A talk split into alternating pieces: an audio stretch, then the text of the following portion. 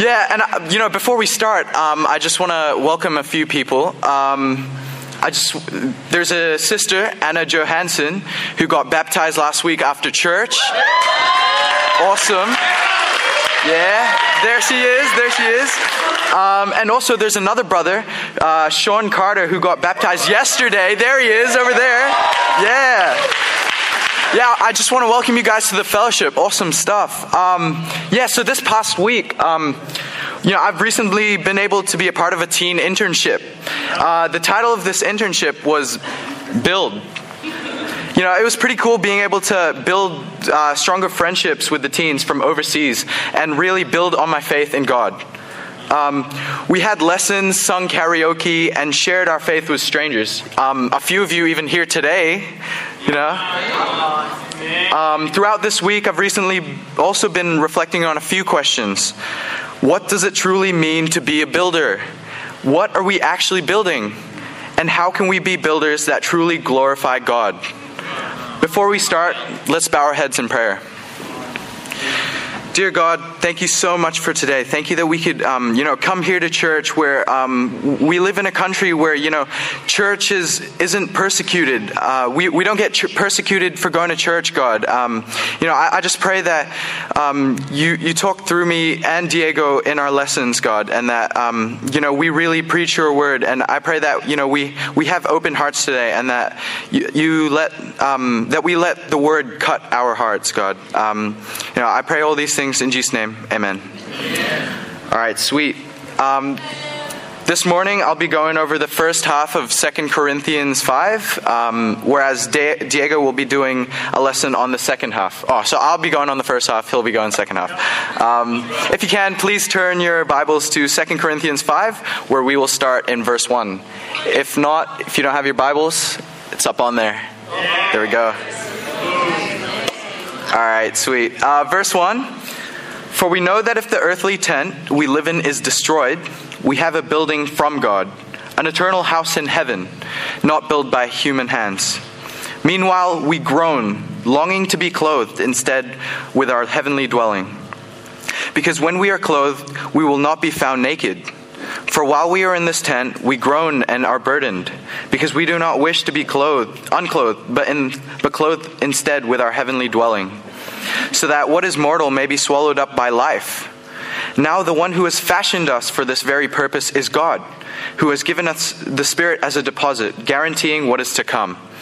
Verse 6 Therefore, we are always confident and know what is long, know that as long as we are at home in the body, we are away from the Lord. For we live, in, for we live by faith, not by sight.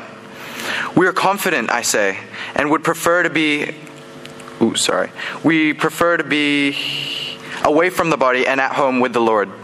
So we make it our goal to please Him, whether we are at home in the body or away from it.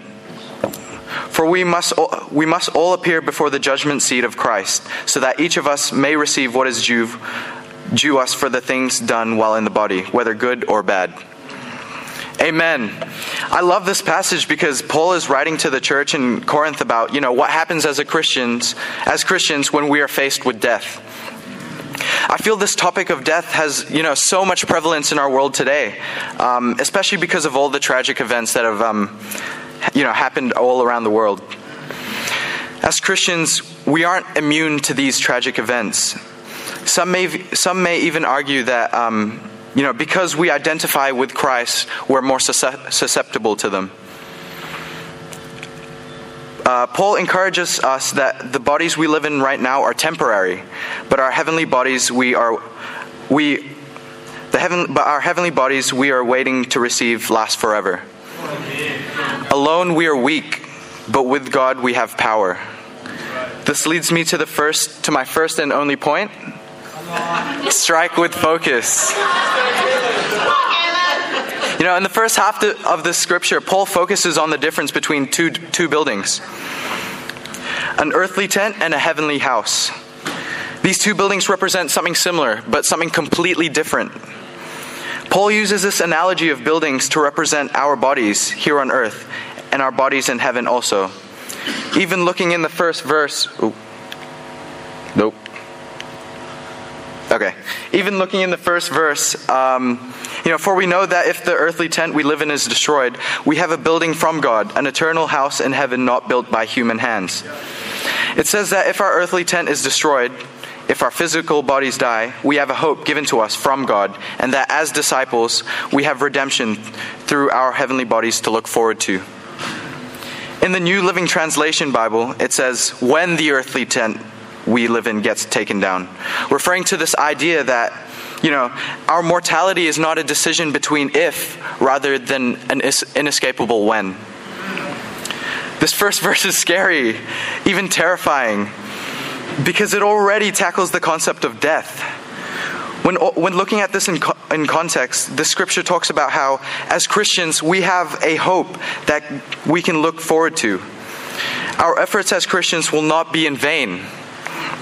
And even through death, we are given an, an, eternal promise by God, one that is not built by human hands, and one that is perfect in all the way in all ways. Think about it. Men make errors, God makes perfection. In verse 5, it's almost as if Paul is giving the church a, a, sort of hope. He reminds the church in Corinth that the deposit of the Holy Spirit is almost like a taste of what is next, an entree to the main course. When looking at the scripture using the Greek trans- translation, the word arabon is used in replacement for guarantee. The word arabon directly, directly translates to pledge. God gives us an earnest deposit of the Holy Spirit to guarantee the full price later on. Furthermore, to emphasize this, the Greek word for, for this is arabona, which literally means engagement ring. God uses this idea of being married to the promise he proposes to us. It's a pledge that helps us not forget our coming redemption when we die. The second half the second half of the scripture is a focus on living through faith in God and not through what we see. In verse 6, Paul starts the second half of scripture saying, Therefore. It's as if he's saying, because of the heavenly dwelling we look forward to, we because we have an eternal home in heaven, because we have a purpose that was fashioned to us by God, in verse 6, we can be confident in our home in God. Verse 7, we can live by faith and not by sight. In verse 9, we can make it our goal to please Christ. And verse 10, we can appear in front of the judgment seat of Christ. The first half enables us to pursue this path set out for us in, in the second half. But the question we should ask ourselves still remains Are we seeking the end goal like the church in Corinth? Are we, as a church, physically groaning and longing to be in our heavenly dwelling? Paul addresses this longing in the Corinth church, but what about us? If Paul today were to look at us at a, as a collective assembly, would he say what, that we are focusing on is too much on heaven or too much on earth? Are we too comfortable with our lives right now? Paul mentions in Philippians 1:21, oh, Philippians 1:21 that to live is Christ and to die is gain. Are we a church that has a mentality of gaining from death like the Corinth church groans for? It's easy for us to get so caught up in the here and now and that we actually forget our reward in heaven. Our focus should be on the long term and the promise that God offers us. This idea of focus is not a new idea um, either. You know, this can be seen in other practices. Take martial arts, for example. You know, here on the slide now, you can see a very real photo of Diego and I doing some martial arts. You know, he look at him. He's he's a higher belt than I am, you know. but in all seriousness, there's a practice in martial arts known as known as uh, board breaking. This is when the martial artist breaks uh, wooden or even concrete concrete slabs in testament to their skill. They use this for practice in competitions or in testing to demonstrate their ability and strength. You know, breaking these boards aren't easy. Um, it takes someone to strike the board in the right place with the right amount of force to break one or even multiple boards. You know, I actually tried to karate chop um, a stick this week um, just to make my point, but you know, uh, it didn't uh, turn out so well. Um, it was actually a lot harder than I thought, and it even bruised the side of my hand. After doing some extensive research, I learned that, you know, these people breaking boards, they weren't focusing on the board itself. They were focusing on the area outside of the board.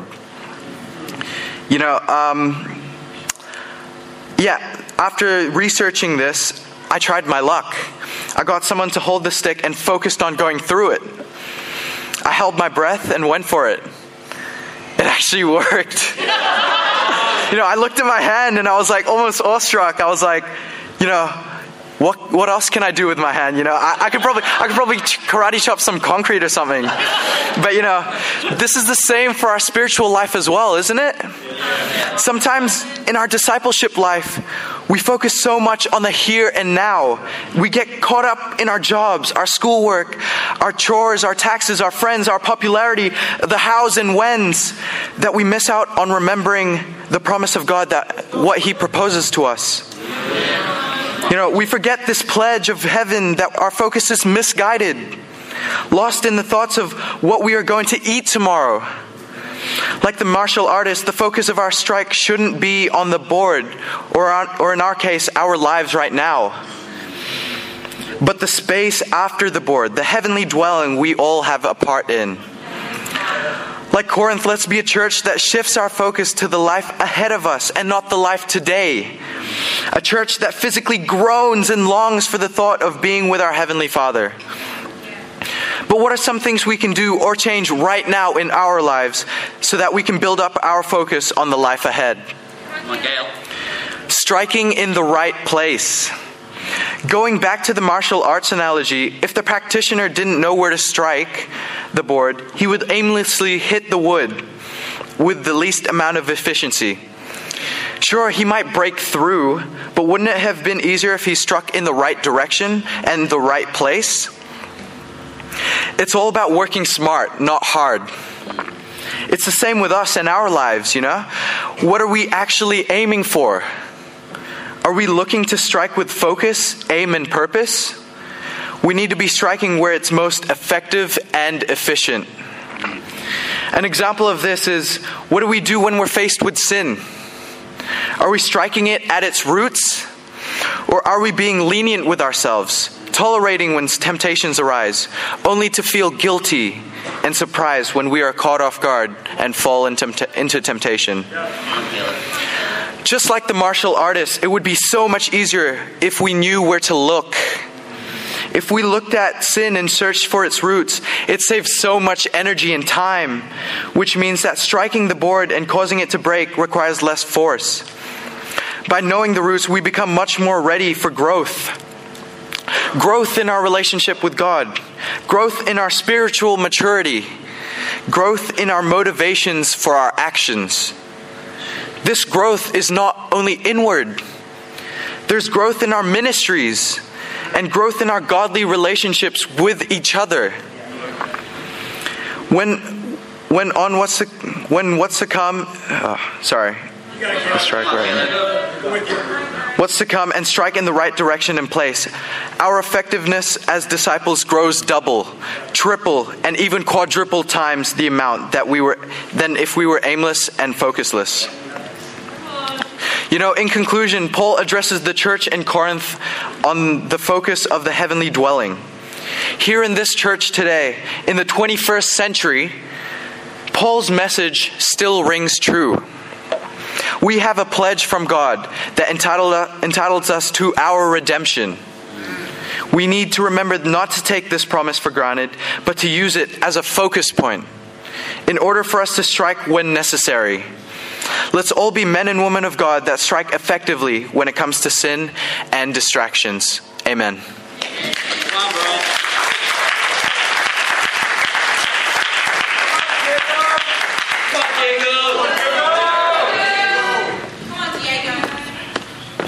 All right, amen. That was awesome, bro. And yeah, thanks, Caleb, for that convicting point. Uh, sorry about this. Um, let me just fix that. Awesome. Um, all right. So I also just want to thank uh, the the teens for um, taking charge in this awesome teen-led service so far.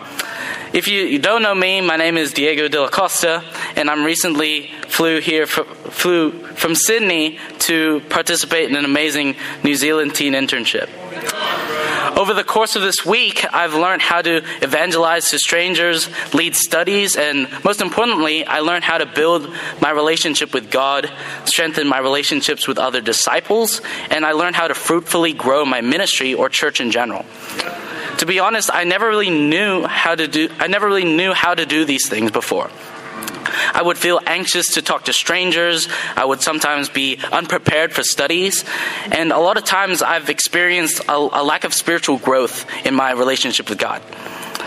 But after spending only like what, a week here, I've been able to overcome these challenges. And I know for a fact that when I get home, I'll definitely be applying what I learned and what I'm about to preach in my daily life. this morning, I'll be focusing on the second half of 2 Corinthians 5, which that talks about the ministry of reconciliation.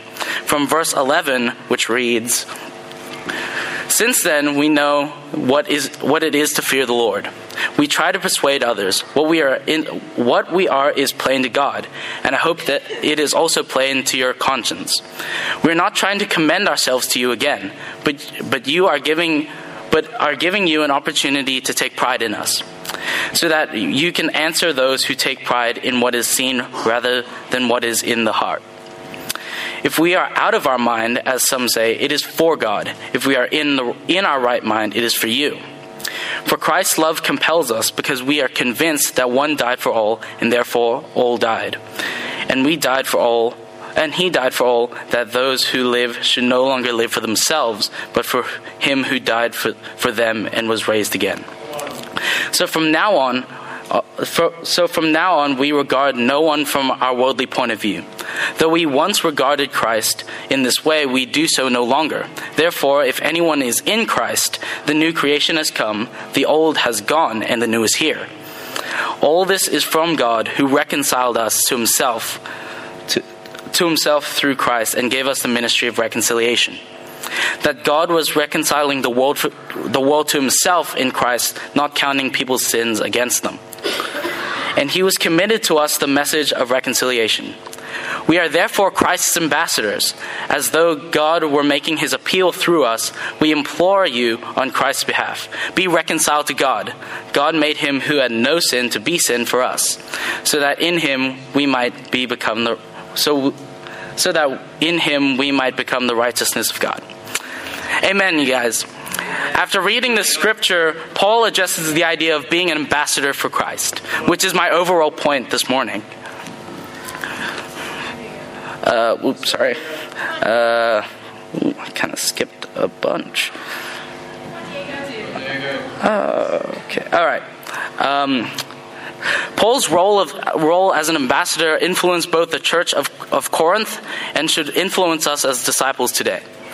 In order to fully understand what it means to be an ambassador of Christ, we need to understand what an ambassador is in the first place. During Roman times, an ambassador was considered as an untouchable higher form of authority. A Roman ambassador was a person chosen to represent their own country or king on their behalf. As a Roman ambassador, they were treated with the utmost respect and obtained a status of social immunity. A Roman ambassador could, could not and would not be persecuted, imprisoned, or flogged. And if they were, the problem would be quickly dealt with and subdued.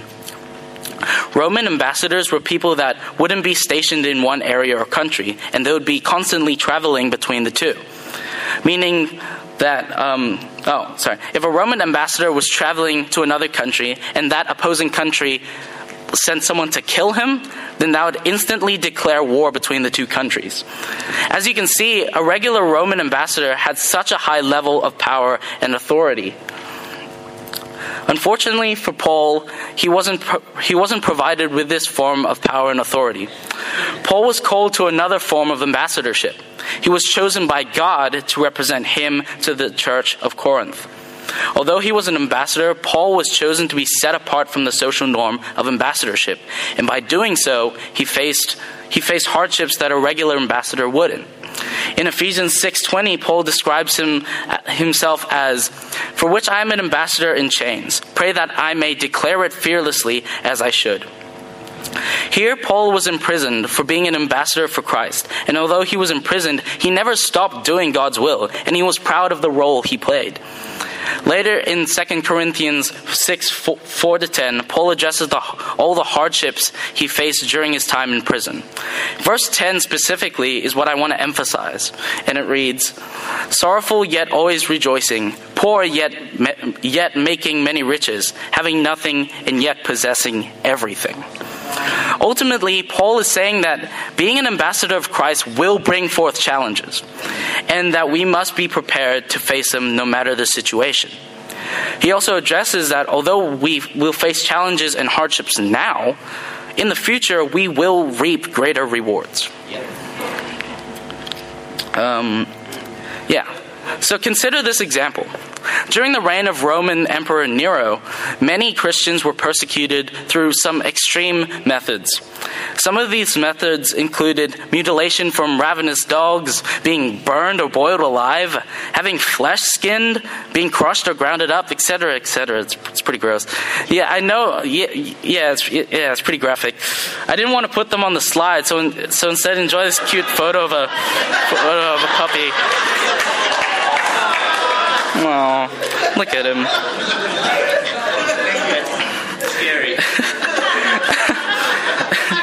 All right. Um, ultimately, Nero would do these cruel things as a way to subdue the Christians' faith. He saw that these Christians believed and worshipped someone that was higher than him, uh, higher, higher than him, the Emperor of Rome. Nero believed that he himself had the most power and authority, and he wanted to keep it that way. Nero used fear as a method of exposing shallow faith. You know, during the torture sessions, victims were forced to drop their beliefs in God and replace it with and replace it by making Emperor Nero their new idol of worship. Many Christians did, in fact, give in to confessing, and unfortunately, they did drop their beliefs in God in order to save themselves. Evidently, it, shows how quickly a person can drop something they truly believe in just, just when things get hard. On the, on the contrary, many Christians still went along with their went strong in their faith, even through these extreme forms of hardship. These Christians died while still holding on to their convictions and beliefs, never losing sight of the God they served. This sort of faithful heart completely correlates with the story of Shadrach, Meshach, and Abednego. They too were confronted by King Nebuchadnezzar and were, forced, uh, and were faced with this dilemma. Shadrach, Meshach, and Abednego knew the consequences of not worshiping Nebuchadnezzar, and yet they did not sell out God to save themselves. They were, they were so confident in God that even if He didn't save them, they would still not bow down to Nebuchadnezzar. Although we're not experiencing these extreme forms of persecution, are we still grasping onto our faith? Or do we sell out God the moment it's convenient for ourselves? As ambassadors of Christ, we're made to stand out. So if so if we're called by Paul to be ambassadors for Christ, how do we go about by doing this? Uh, personally, I believe it starts by losing uh, by not losing sight of God in our life. For example, in our evangelism, do we have the right motives when we go out sharing our faith? I know for me, sometimes when I go out and share my faith, I can do it as a way to look spiritually active or to impress other people. Evidently, it shows that I'm seeking and putting the approval of others above God, which led me to which leads me to losing sight of the mission, which is seeking and saving the lost. We also have to remember that when we go out out sharing our faith, it's God who does all the work. We're just the ones that initiate the conversation. So, as we go out into the world as disciples, whether it's in the streets, in our homes, on the job, or all alone, we need to represent Christ through what we say and what we do. When other people in the world see our actions, it, it can significantly shape their views on living a Christ like life. For instance, if you told your classmate or coworker that you're Christian and yet you're swearing and crude joking, those people would then believe that Christians tolerate that sort of behavior. Yeah. Another way of being an ambassador of Christ is to attend all the meetings of the body in order to grow personally, spiritually, and interpersonally as disciples. For example, say you offered a job promotion at your work. On one hand, it pays extremely well and you earn great holiday leave. While on the other hand, it requires long hours and night shifts and prevents you from attending commitments such as Bible talk, midweeks, and church services. What would you choose, the world or God? As disciples, we need to weigh the worth and consider the pros and cons. Hebrews 10 24 to 25 says that we should spur one another on to love and good deeds and to, and to attend meetings of the body as some are in the habit of doing. Are we doing this to grow God's kingdom or are we doing it for our own personal gain? What would last longer, the rewards we reap from God or that $50,000 paycheck? Lastly, as ambassadors of Christ, how can we confront persecution? I'm obviously a teen, right? So, a prime example of persecution would be at school. Whether it's dirty looks we get when we share our faith or gossip that we overhear about us. When we're faced with these sorts of situations, we need to remember that God made us to stand out and to live out His word no matter the situation. If Paul can survive beatings or imprisonment and still do God's will, surely we can overcome a few dirty looks and comments. Use, this, use these opportunities as a way to reflect Christ through our actions and stand up for what we believe in. Another way we could stand out would be to not go with the flow, but instead we should beat against it. I know for me at school, I can easily be influenced to join in on gossip on another person, or sometimes I can flat out do it myself. Again, as ambassadors of Christ, we need to be reflecting God's teaching through our actions. And we need to make sure that our hearts align with His Word. So as we go out into the world, whether that's driving home, going, going to school, or flying back home to your country, let us reflect on the points that Caleb and I shared this morning. We need to be striking with focus and striking in the right place as disciples, and ultimately, we need to be ambassadors of Christ. We need to reflect God's teaching through our actions, no matter the hardships that we face. Because remember, God didn't make us to blend in, He made us to stand out. To God be the glory. Amen.